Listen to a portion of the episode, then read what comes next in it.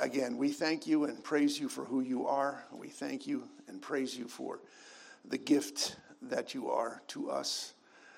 We again thank you for the other gift, Lord, that is your word. We just pray for the gift that accompanies your word and that your Holy Spirit, as we saw this morning with the little ones. Lord, I pray for the presence of your Holy Spirit, that you would guide us, direct us, and make this of permanent value. And we pray this in Jesus' name. Amen. Well, we've been spending this summer revisiting old messages that I've given in years past that may warrant updating and repeating. And so this morning, we're going to look at Paul's words that he wrote in 1 Corinthians 9:16. This is what he said. He said, "For if I preach the gospel, that gives me no ground for boasting, for necessity is laid upon me. Woe to me if I do not preach the gospel." Otherwise put as, woe to me if I preach not the gospel. You know, a while back, I was taken to task by a non-Christian friend for being, as he said, excessively eager to relate everything and anything to God and the Bible. And trust me, my friend was not being complimentary. In fact, he was stating just the opposite. He accused me of being dangerously unbalanced and morbidly preoccupied with twisting everything into a God thing. I pointed out to him that we had had many discussions. We had talked about sports and politics, music and culture, and those discussions hadn't strayed into theology, but he just wouldn't hear it. It's too much, he said. I said to him, okay. I said, you tell me what is enough and what is too much. And that's the question we want to ask this morning. I mean, we are evangelicals. We are supposed to be particularly aware of the Great Commission of Matthew 28, literally Jesus' last words on earth. This is what he said. He said, "Go therefore and make disciples of all nations, baptizing them in the name of the Father and of the Son and of the Holy Spirit, teaching them to observe all that I have commanded you, and behold, I am with you always to the end of the age." Well, Paul describes his own personal sense of urgency by saying, woe to me if I preach not the gospel. And he goes on to say in Romans 1, "For I am not ashamed of the gospel, for it is the power of God for salvation to everyone who believes, to the Jew first and also to the Greek." And so we asked this morning, is that you? And is it enough? Is it too much? What is it that God expects here? I mean, what is the point of sharing the gospel? What is its purpose? And just what is the power that is behind preaching the gospel? What is the point? What is the purpose? What is the power of the gospel?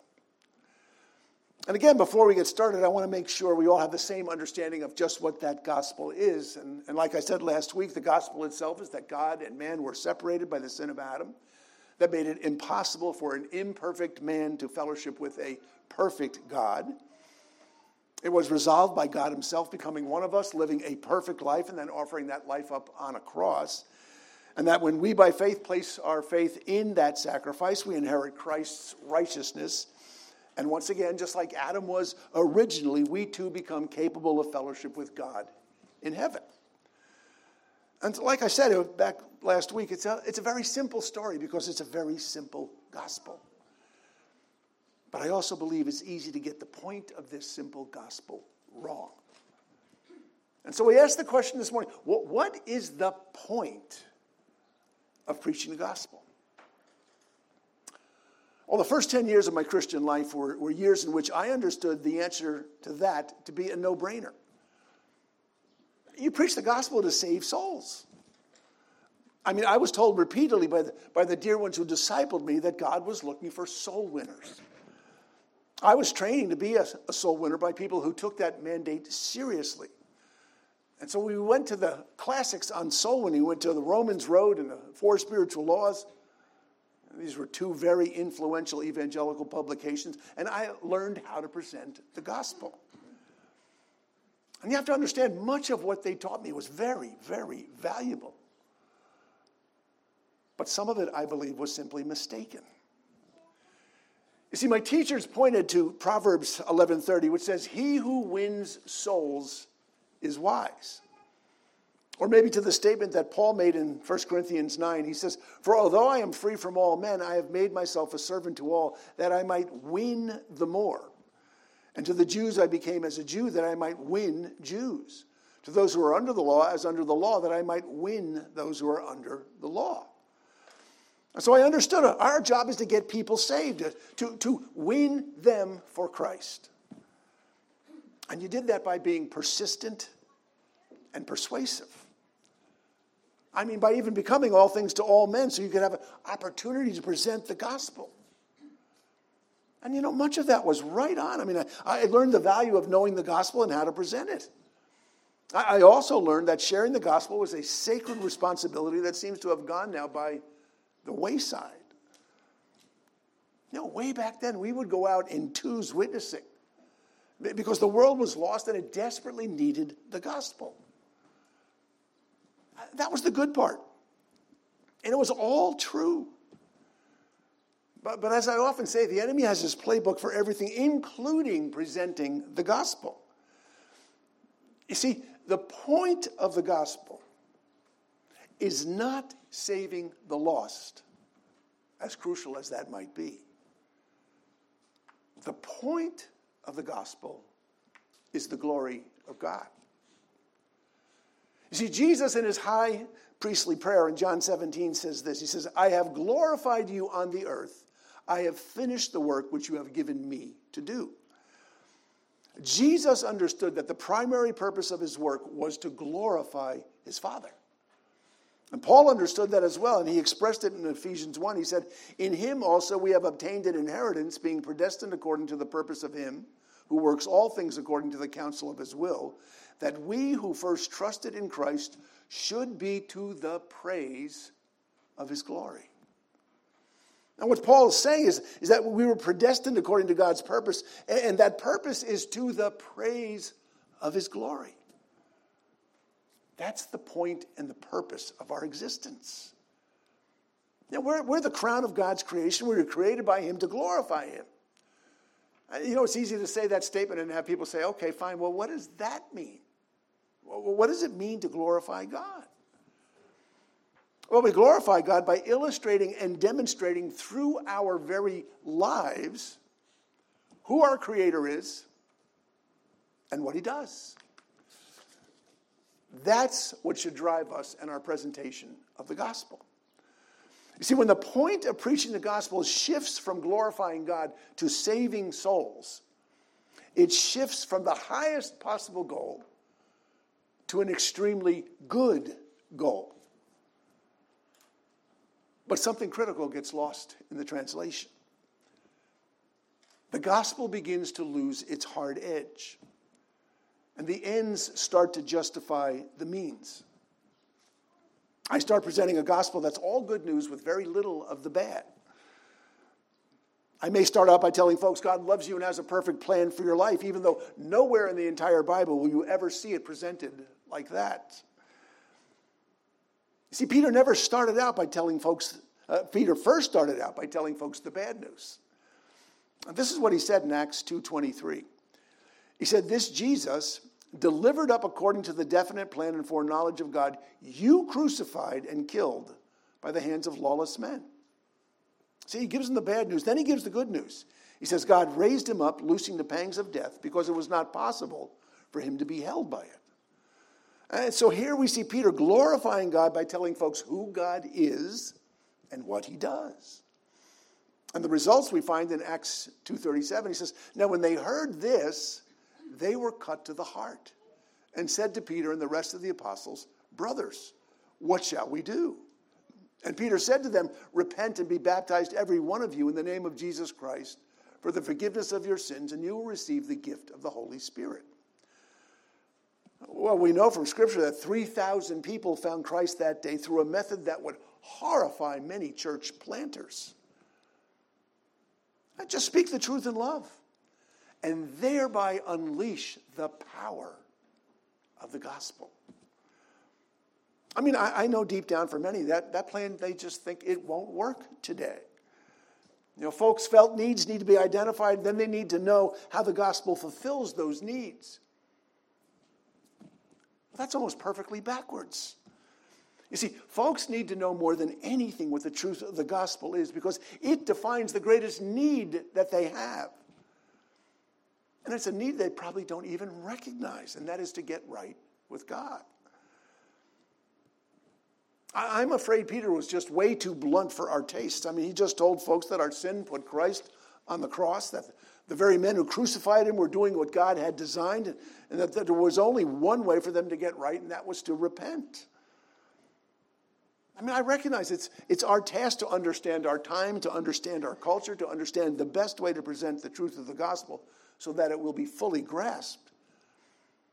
But the power to grasp it, the power to make it real, does not come from our persuasiveness. It comes, as Lorraine said, from the Holy Spirit. And when you hear the church today preach about the wrath of God, about judgment to come, about hell itself, they have become anachronisms. And you know what an anachronism is? It's a 50-cent word that the dictionary defines this way: a thing belonging or appropriate to a period other than that in which it exists, especially a thing that is conspicuously old-fashioned. And so God's holiness and his wrath and his judgment and even thoughts of hell is now so anachronistic that folks think that somehow magically these things no longer exist. Now, out of sight has become out of mind. But out of sight and out of mind doesn't mean out of existence, despite what many folks insist. I mean, these ideas often become the crazy uncle that the church keeps in a closet upstairs. You know, the church may acknowledge that the uncle is real, but he just won't go away. And so it genuinely hopes we can keep him out of sight, but the problem is we can't and still do justice to the gospel. You see, part of preaching the gospel is preaching the whole counsel of God. That's the good news and the bad news. And you've heard it say it many, many times. The good news minus the bad news is simply the nice news. It's the God of the fluffy marshmallow. It's the God who's here basically to cover our sin with his blood without any thought that God did that for a purpose. And that's so that we could be to the praise of his glory. I mean, nice news saves nobody and it glorifies no one. And if you read popular culture, you come away convinced that all God cares about today is niceness and tolerance and the environment and personal rights. I mean, the reason why today's God identifies so much with us in our humanity is simply because we have largely made him up out of our own minds. He's literally a man-made God.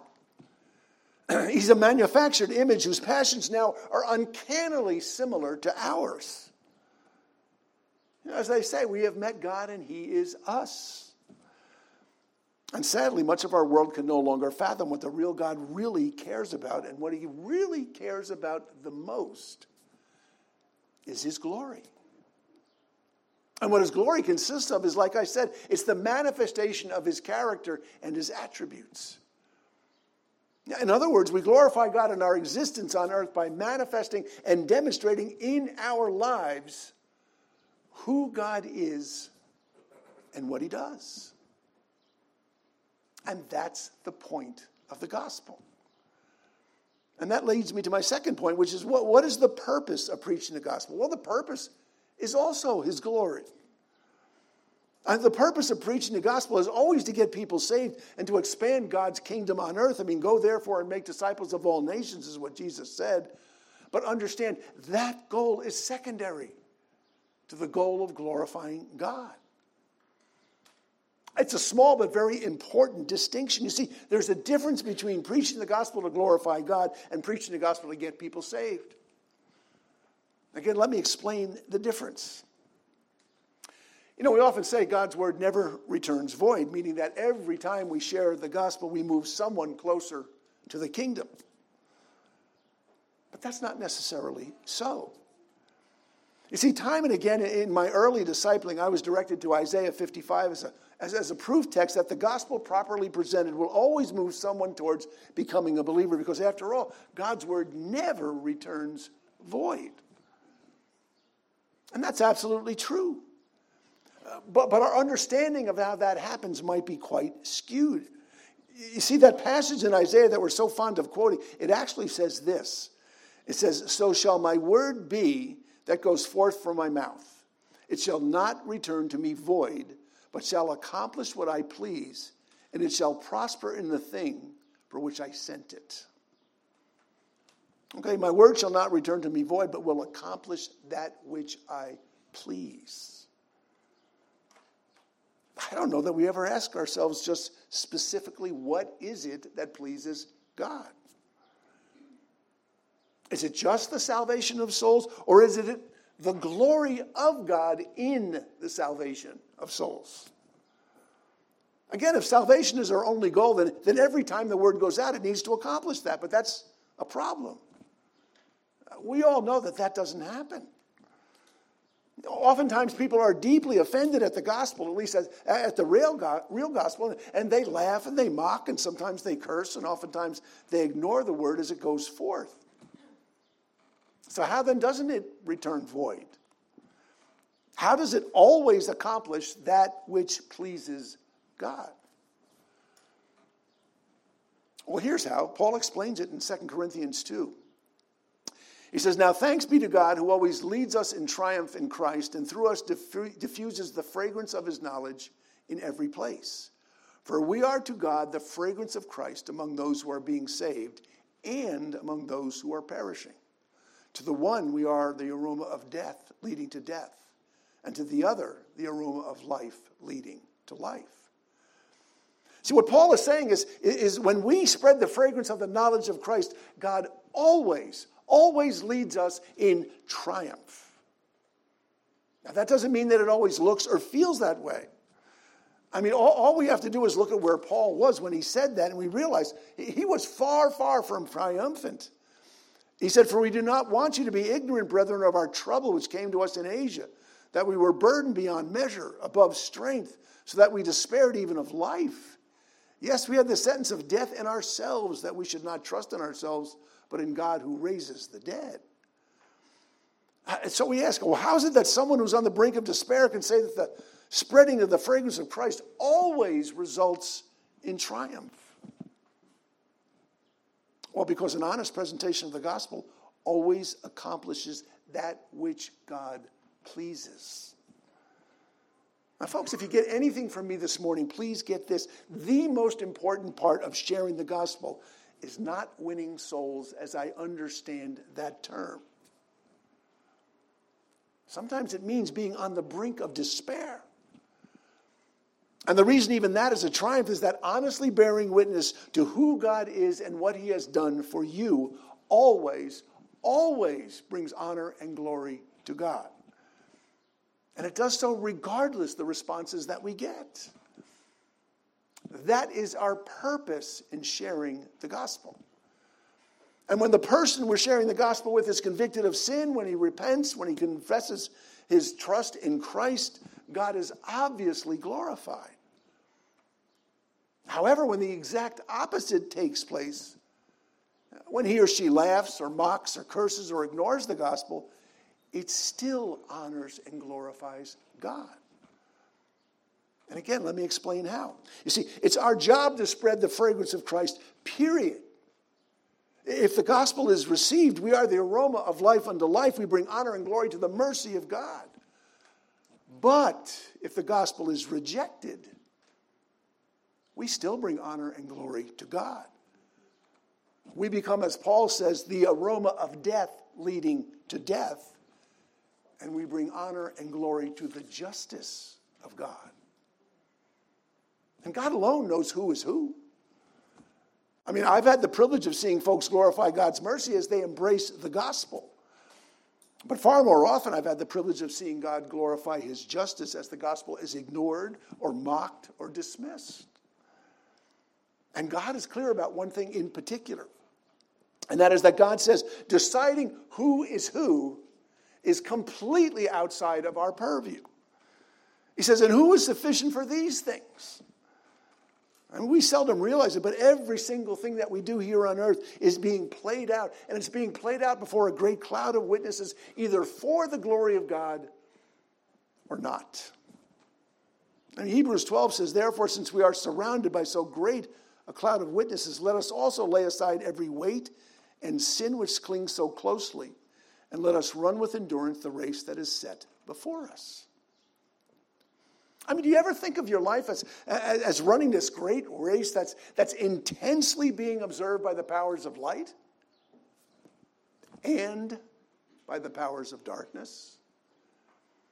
And those, quote, witnesses are all equally concerned about God's glory, either being affirmed or denied. I mean, the kingdom and all the saints that have gone before us, they want nothing more than to see the kingdom of God and his glory affirmed. But the enemy of our soul equally wants to see us actively denying that glory. I mean, we may think we're just sharing the gospel. We don't realize it has cosmic implications that extend way beyond this world and way beyond our capabilities. I mean, our job is simply to spread the aroma of Christ. And God readily acknowledges that saving souls is way beyond the power of human persuasion. God puts it, again, he puts it this way. He says, to one we are the aroma of death leading to death, and to the other the aroma of life leading to life. And who is sufficient for these things? See, it's God's job to see that his word never returns void. It's our job to accurately and lovingly present it. So let me illustrate with a couple of stories that go back now many, many years for me. A long, long while back, a man was presented with an opportunity to share the gospel. This man was an electrician. He worked for a landlord in Michigan. He was fixing up apartments for a young couple that was living there. And while he was working there, he spoke directly to the couple about their need to get right with God. And the young man that he spoke to had lots of questions, many of which this electrician had no answers for. He just bore witness to what Christ had done in his life. In fact, he told the young man that he had been an alcoholic and that Christ had saved him.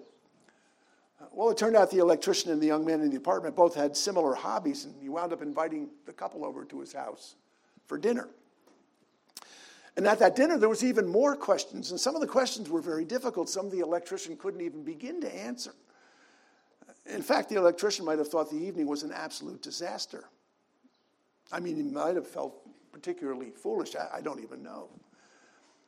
The couple was embarrassed. The evening ended with lots of questions still hanging in the air, and I just would ask the question, was that a triumph? Or did, in fact, God's word return void? Well, only time will tell, and trust me, time will at some point shout out whether or not this was a triumph. The amazing thing is that God says someday that conversation is going to be replayed. 1 Corinthians 3:13 says, each one's work will become manifest, for the day will disclose it. Well, this event had no sinner's prayer. It had no conversion. It had no success. Yet I say it was a triumph. See, it was a triumph not for the results, but for the intent. It was the electrician's intent that by being obedient, he would bring honor and glory to God.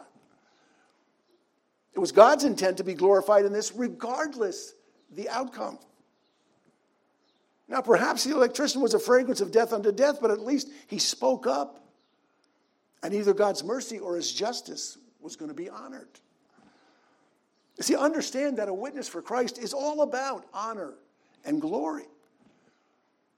It's not about confidence. It's not about sales. It's not about closing the deal for Christ. It's simply about spreading the fragrance of Christ.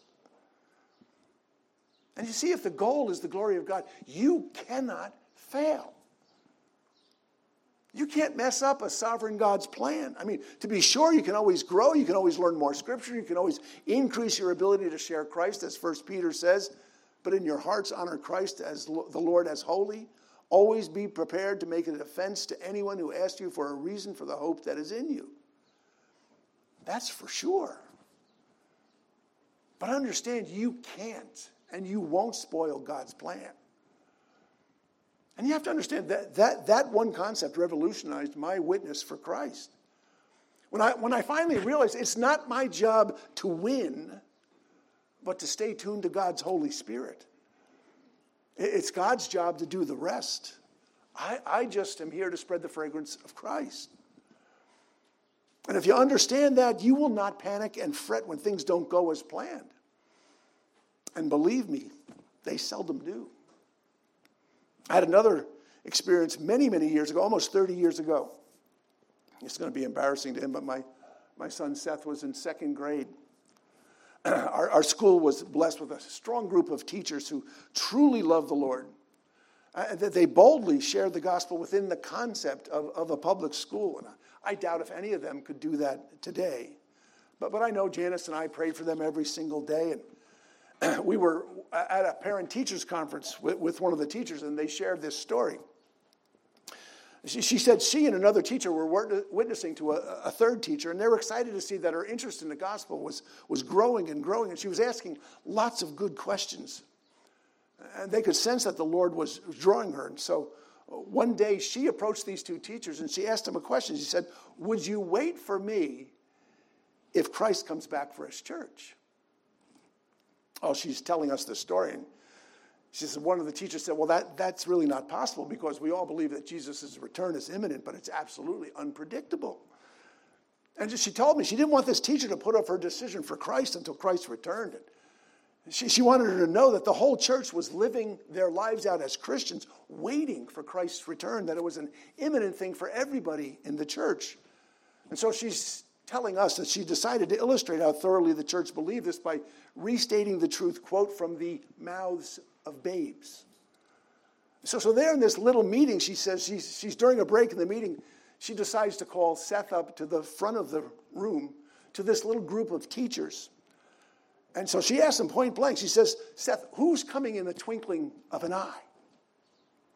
And he just looks at her, and nothing's going on there. And so she's decided she's going to give him a little more time. After all, he's the pastor's kid.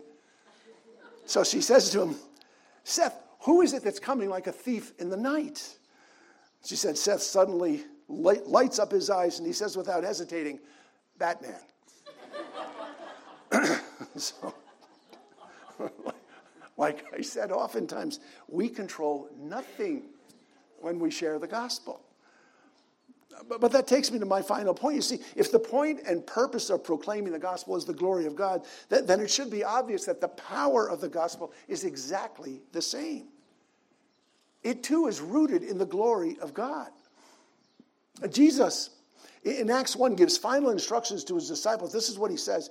He says, "But you will receive power when the Holy Spirit has come upon you, and you will be my witnesses in Jerusalem and in all Judea and Samaria and to the end of the earth." Jesus says, "You will be my witnesses." Now, witness is a noun. It's not a verb. You see, witness is not what you do. It's really what you are. And who you are is just as important as what you say. Now, we say our walkie and our talkie have to go together. And when your life and your words line up and the gospel is presented, there is power. And God is glorified. So I guess you could say my question this morning is, are you a witness for Jesus Christ? And are you enough, or are you too much? I mean, I want you to ask yourself right now, when was the last time you shared the gospel with anyone? I mean, if the answer is a long time ago or even never, ask yourself, why do you think that is? Now, I would suggest to you that fear plays a very prominent role. I mean, I get it. I don't know my Bible. I get easily confused. I'm not good in confrontations. I don't want to be thought of as a religious nut. You name it, we fear it. I have to tell you, yesterday I was in Port, and I was driving through Port, and I came across not one, not two, not three, but four Jehovah's Witnesses. And you can spot them from a mile away. They got the attaché case, and they're dressed very nicely, and they're walking smartly. And I'm thinking, that's a false gospel. But they're taking it door to door. That's nothing that we do. And I get it. There's fear behind a lot of that. I mean, I've been there. I've feared that. But there's a solution to that, and the solution to that is the sovereignty of God. You see, if God chose us before the foundation of the world, if you believe he is sovereign over all of mankind, and if he purposed to make you his child, do you think you have any chance, or anything has any chance in this universe that can prevent that? Well, if your answer is yes, you may as well find that and worship it, because that is God. You see, if God answers to anything in this universe, including the free will of his creatures, then God's not sovereign. I mean, can you just imagine God up in heaven biting his nails, hoping against hope that we find the courage to do what we're supposed to do? Otherwise, he's going to be stuck. I mean, do you really believe that God would place the eternal destiny of another human being into the fallen and sinful hands of us? Now, so sorry, Jim, it turns out that Bill was having a bad day when he decided not to share the gospel with you or to dismiss you. So sorry, Jim, but your eternal future was determined by Bill's indifference. You think God is crazy? You see, every thought, every word, every deed of every human being at every single moment flows through God's sovereignty. We may get cold feet. We may disobey. We may even deny our Lord. But God will never, never be stopped by our sin. Now, from Earth's perspective, we all appear autonomous. I mean, from heaven's perspective, nothing is left to chance. And this is not a new or novel perspective. It's exactly what the disciples in Acts believed. It's what gave them power and boldness. I mean, Peter in Acts 4, he's just come from being arrested. He's healed a man who was crippled from birth. He's praying for boldness, and he lays out the bad news according to the cross. This is what he says. He says, "For truly against your holy servant Jesus, whom you anointed, both Herod and Pontius Pilate with the Gentiles and the people of Israel were gathered together." He says, Herod, Pontius Pilate, the Gentiles and the people of Israel, they're all gathered together against Christ, all with their individual agendas, all of them determined to destroy Christ. That's an awful lot of bad news. But the good news begins at the very next line. He says, they were all gathered together to do whatever your hand and your purpose determined before to be done. Now, Lord, look on their threats and grant to your servants that with all boldness they may speak your word. And so what he's saying is you got Herod, you got Pontius Pilate, the Gentiles, the people of Israel on one side, you got God on the other side, and it's no contest. Peter declares how the cross was all God's doing. They were all gathered together to do whatever God's hand and God's purpose determined before to be done. Now, don't ask me how, but in the mystery of God's sovereignty, Herod and Pontius Pilate and the Gentiles and the people of Israel all freely did of their own free will exactly what God determined beforehand needed to be done.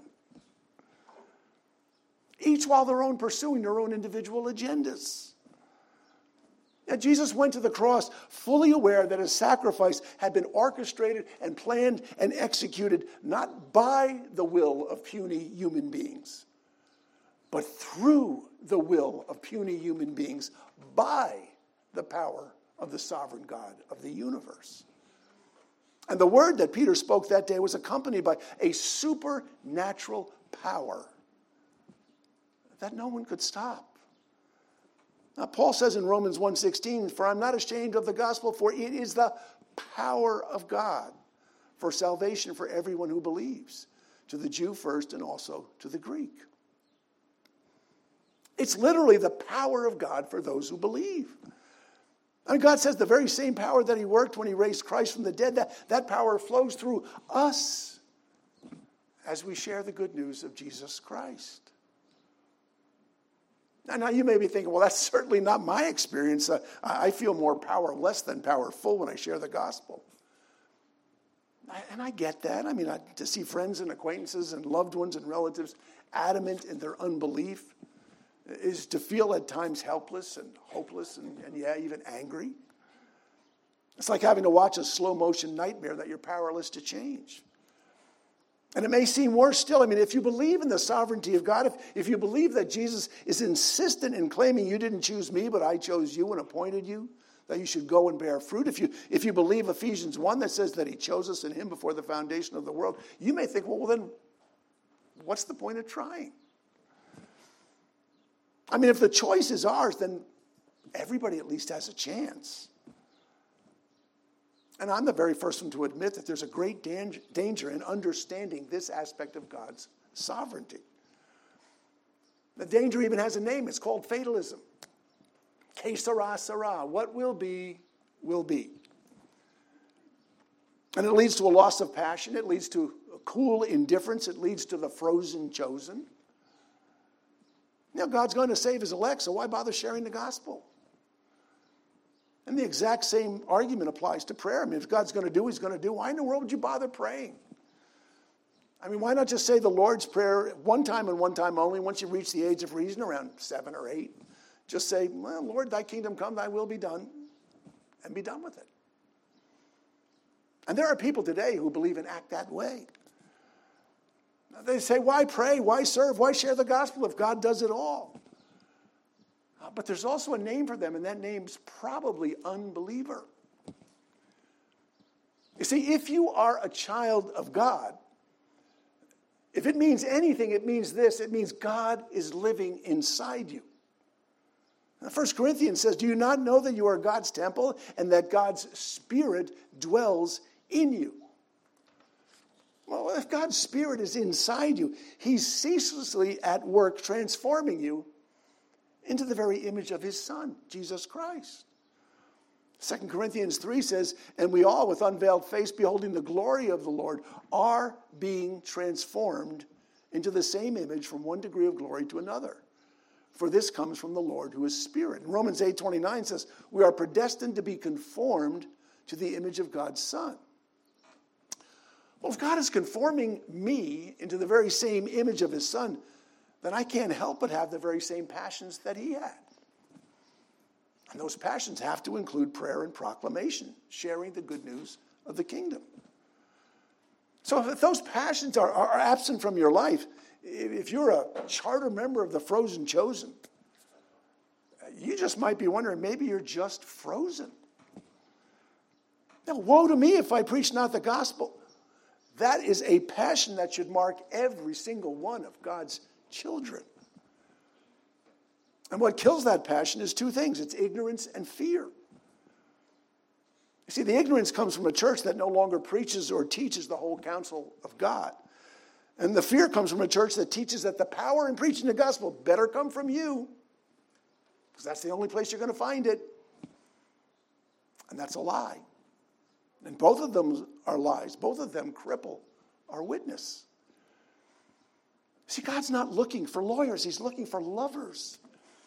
He's looking for men and women who know Christ alone can transform lives. And they know that the point, the purpose, and the power of preaching the gospel is first and foremost the glory of God. And that the point is not just saving souls, but spreading the fragrance of Jesus Christ to those being saved as well as to those who are perishing.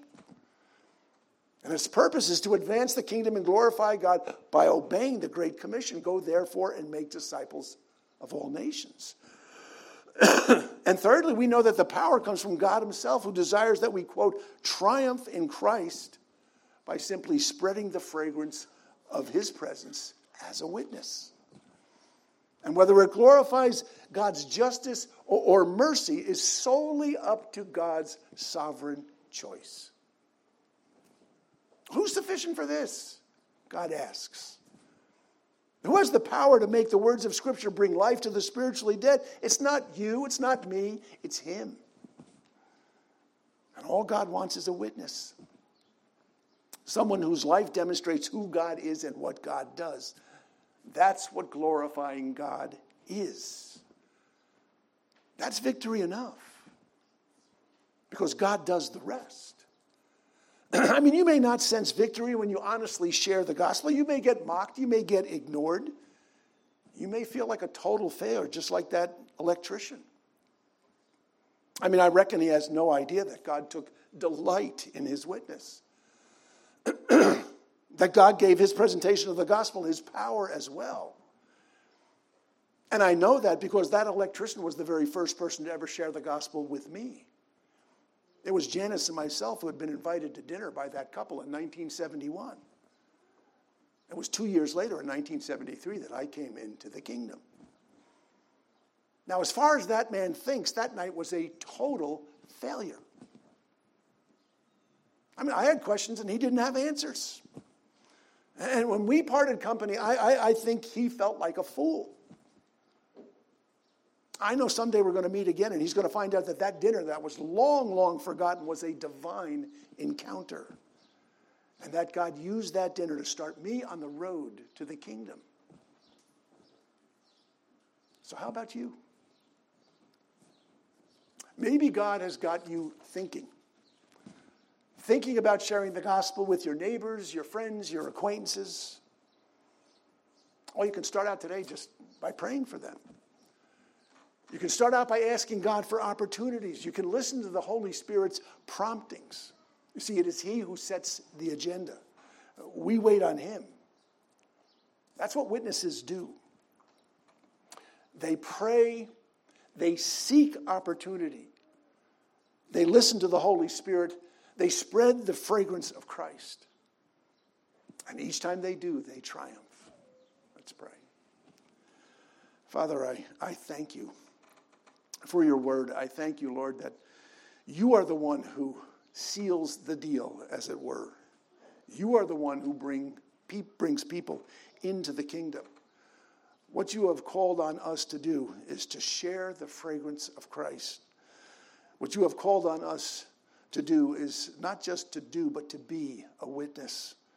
And so, Lord, I pray for each and every one of us. Lord, there's a world out there that desperately needs to hear the gospel. There's false gospels that have people so convinced that they're going door to door.